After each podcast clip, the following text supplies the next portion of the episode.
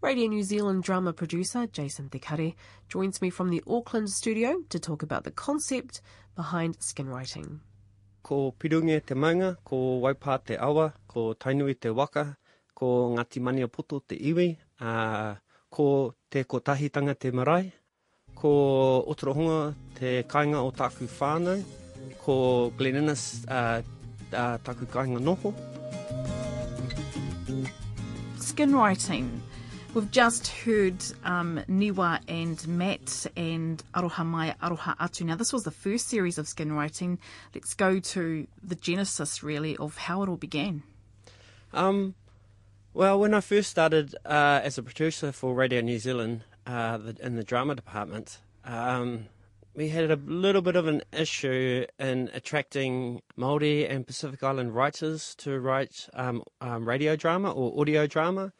Um, it's not that there's a lack of uh, Maori and Pacific writers out there. I think it was just the medium that kind of made them worry a little bit without the pictures and without you know the visuals. I think, um, and I guess as well with uh, the newer generation not not being used to um, hearing or um, having drama come through the, the, your, your ears only, um, they were just a little bit hesitant.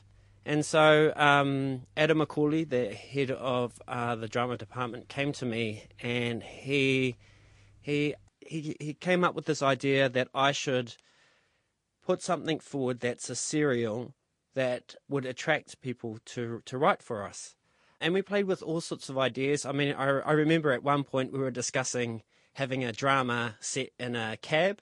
So it was, you know, we'd be driving around the city Mm. And you'd hear stories of people getting into the taxi and and then a little bit about their lives and go a little bit off on a tangent. You know, uh, the beauty of radio is you can go anywhere where your imagination can go.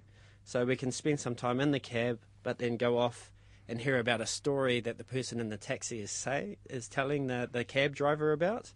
It was a okay idea, but then I was just um, I can't remember exactly what sparked the Tamoko and Tattoo Studio idea for me. I do remember that when the idea dropped, I just knew I had nailed it. I went, this idea is perfect.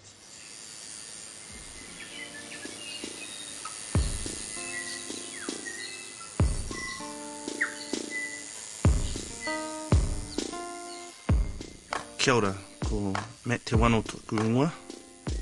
I'm a tattooist here at the Underworld, where the lines between the past and the present meet every day. The central characters in uh, skin writing are all based on the main characters in the origins of Tāmoko myth, um, uh, Mataora and Niwareka. So when I originally came up with the concept of skin writing, uh, the, the, the situation w- worked having it in a Tāmoko and tattoo studio, but then the question came of what characters should be in there. So I went back and looked at the origin myth, and I, as part of my research, if I was going to do this story about Tāmoko, I thought I need to understand the history of it, especially from a Māori perspective. So I went back to the uh, Mataora and Niwareka myth and the way uh, it was brought from the underworld to Te Ao Marama uh, and then gifted to, to, to, to, the, to humans. I went back to the, the the original story, and it made sense as a Māori to use these characters in this new telling of the of the use of tāmoko, and so it also helped me um, name the studio because, of course, the studio in the original, in the first, uh, second, and third series is called the Underworld. So of course, was- Rarohenga. yeah, so it was Yeah. perfect. Uh, all these, again, doing that research, looking Ah. at the history, made me go, right, it should be Matt, short for Mataora, Yes. Niwa, short for Niwareka, and uh, Niwa, Niwareka's father's Te Ua in, in the myth, of course, it was to push, so that's how I got the name Pushy. Part of what excited me about it was um, it had a particular sound with the tattoo gun, and even with the old old school um, old style of of tamoko or, or tatau even with uh, the uhi and the chisel. Yeah, yeah, that particular sound, and it just, it just key, it really keys itself to to radio or audio because you've got now got this um, key sound which will always key the audience in.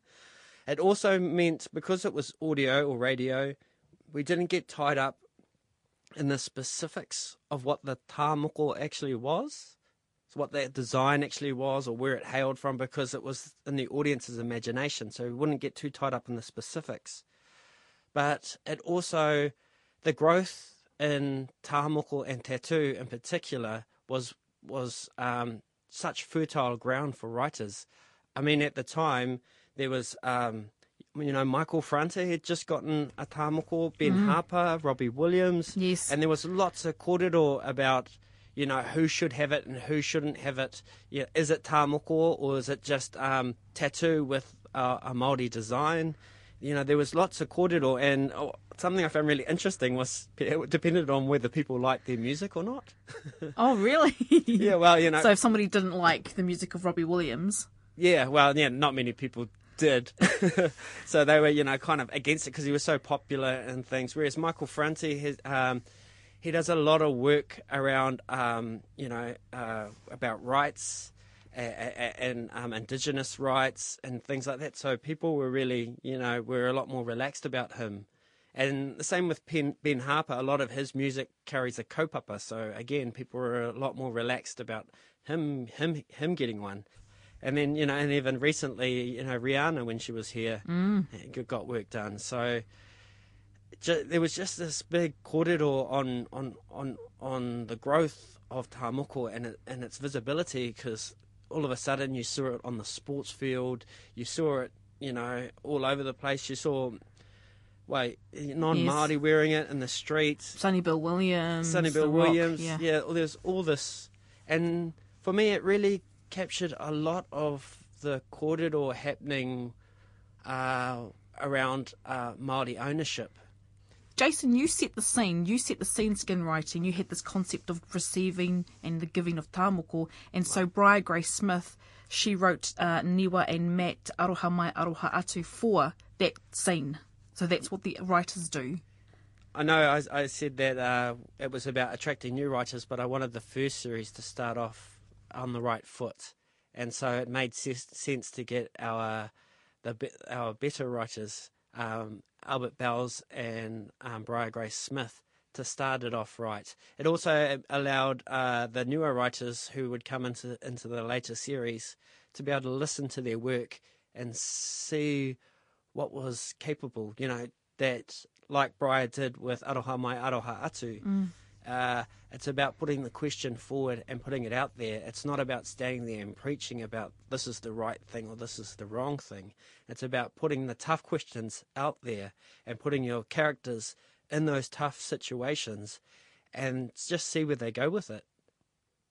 So, as you just mentioned before, a skin writing is really a platform for those new Māori writers. Can you tell us more about who you've had on board recently? Um, we've had uh, a number of writers come through. Uh, we had uh, Whiti Hereaka write um, write some episodes. Uh, Miria George, Jamie McCaskill, uh, James Nokise, uh, Rob Mokaraka. I'm just trying to think who else. We've had quite a few, as I can, um, as I say. Yep. Uh, and Yep. they they're not all new writers as well. They a lot of them are established, especially uh, within the realms of theatre. Um, but it's again, it's about attracting those writers to writing audio or radio drama.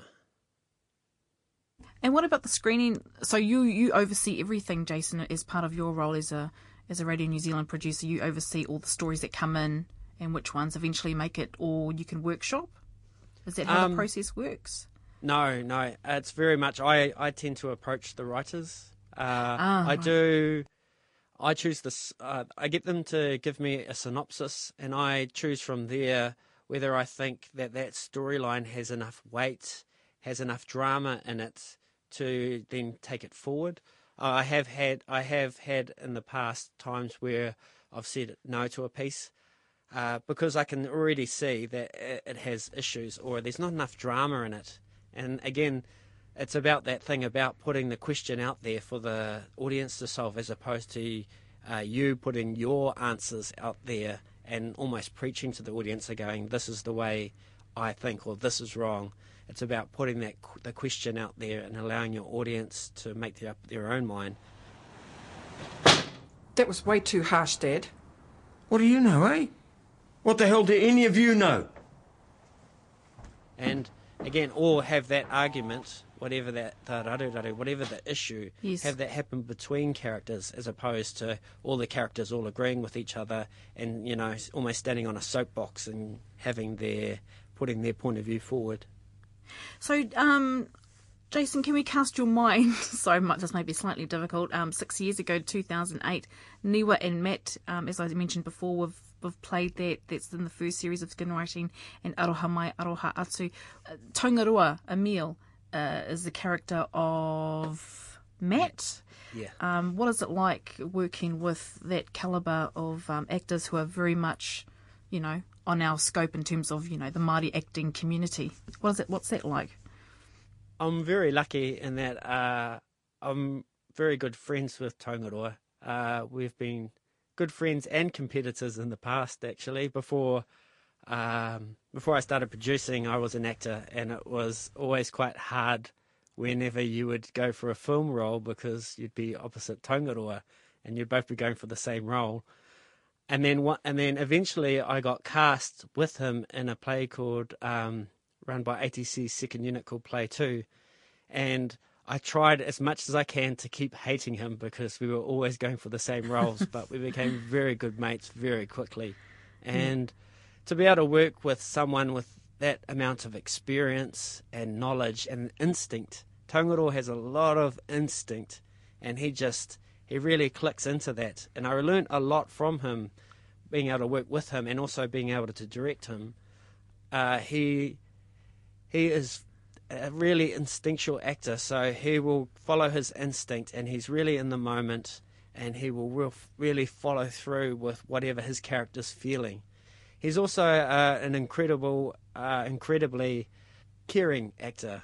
Uh, he, and especially when it comes to uh, kaupapa Māori, uh, manaakitanga, he, we recorded actually a lot of that first series in Tangaroa's house in Paekakariki when he was living there.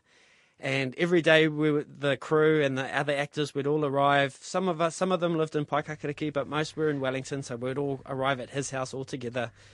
And Tangaroa would have breakfast laid out for us and lunch ready to go for later in the day, and you know, it was that real, that real Maori, you know, manaaki, you know, really, really hosted us whenever we were at his house, and um, it was it was lovely, and, and, and he really has that, that those Maori, that Maori kaupapa at heart. Um, and you know, and we had other, we had Jim Moriarty as well, played Pushy, the, the father, and again Jim's experience and knowledge, especially when it comes to the medium of radio, is huge.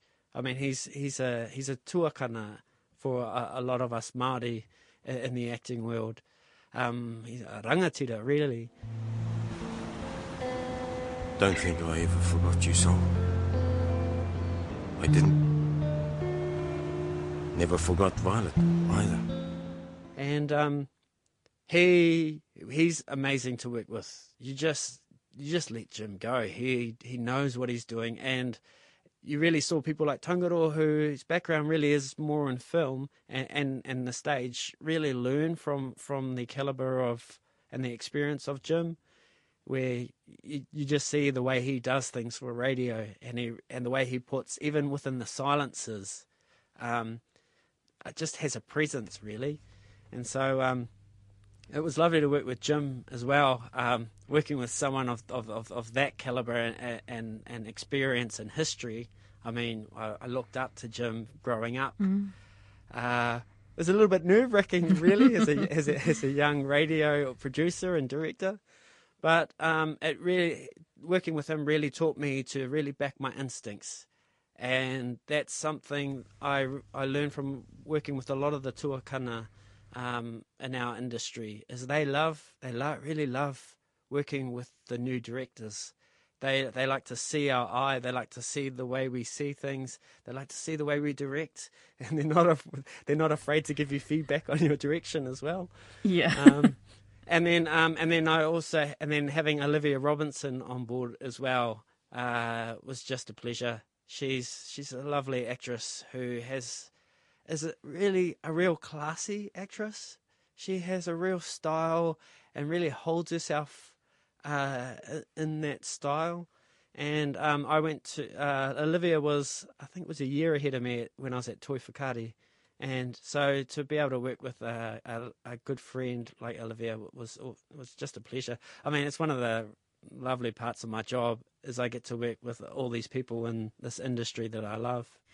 So, Jason, skin writing is about um, obviously you're working with um, you know established writers, but also putting the feelers out or casting that net to attract um, new writers. What makes a good story? You know, what is that? You know, if you're going for a job and you kind of tailor your CV to match the position, what would people would they need to think about? Well, how would they make that story um, a good radio drama? It's about imagination for me. I really like seeing where a writer's imagination goes. The way they see the world is almost just as important as the way they translate the way they see the world for for the audience. I always like a, a writer who excites me, who challenges me by taking things in a direction you never thought it would go or you never think it could go.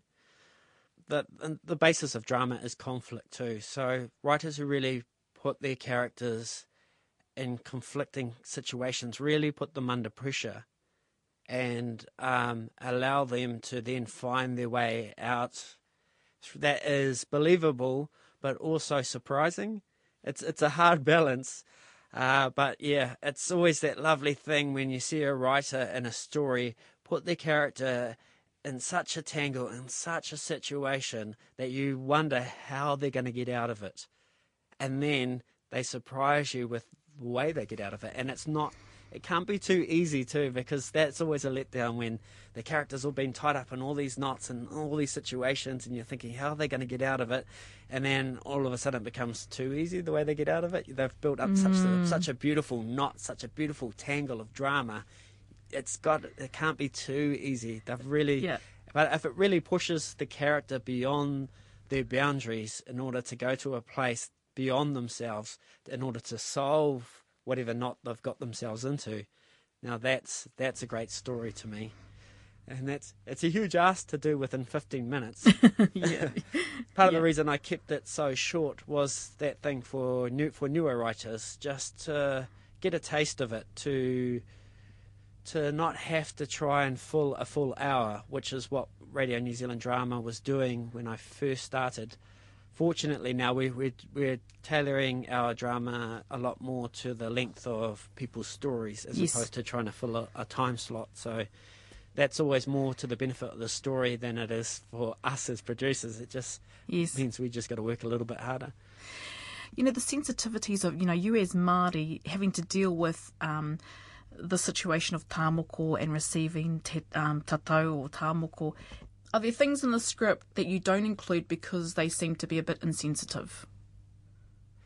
At times, yeah. Uh, again, it depends on whether the drama plays out. If if there's a payoff yep. for that insensitivity, if Got, that insensitivity yeah. is there for a reason, a dramatic reason in the script, and then it carries through to some kind of payoff or some kind of resolution, then it's it's really important, and it's clear clear that the writer has put that there for a reason. So it's essential to the story. So I don't feel so bad as a producer having that insensitive insensitivity or that that issue within the script. When it's there's no payoff, when there's an issue that's kind of almost slipped under the writer's radar, or like I said, there's no payoff, there's no reason for it to be there then I tend to take it out or bring it up as an issue with the writer. Because for me, it's about honing honing those things and if it doesn't resolve itself if it doesn't bring itself up as being an issue then then it is offensive then there is no point for it to be in there really. It's just offensive. So Yes. there's got to be a reason for it.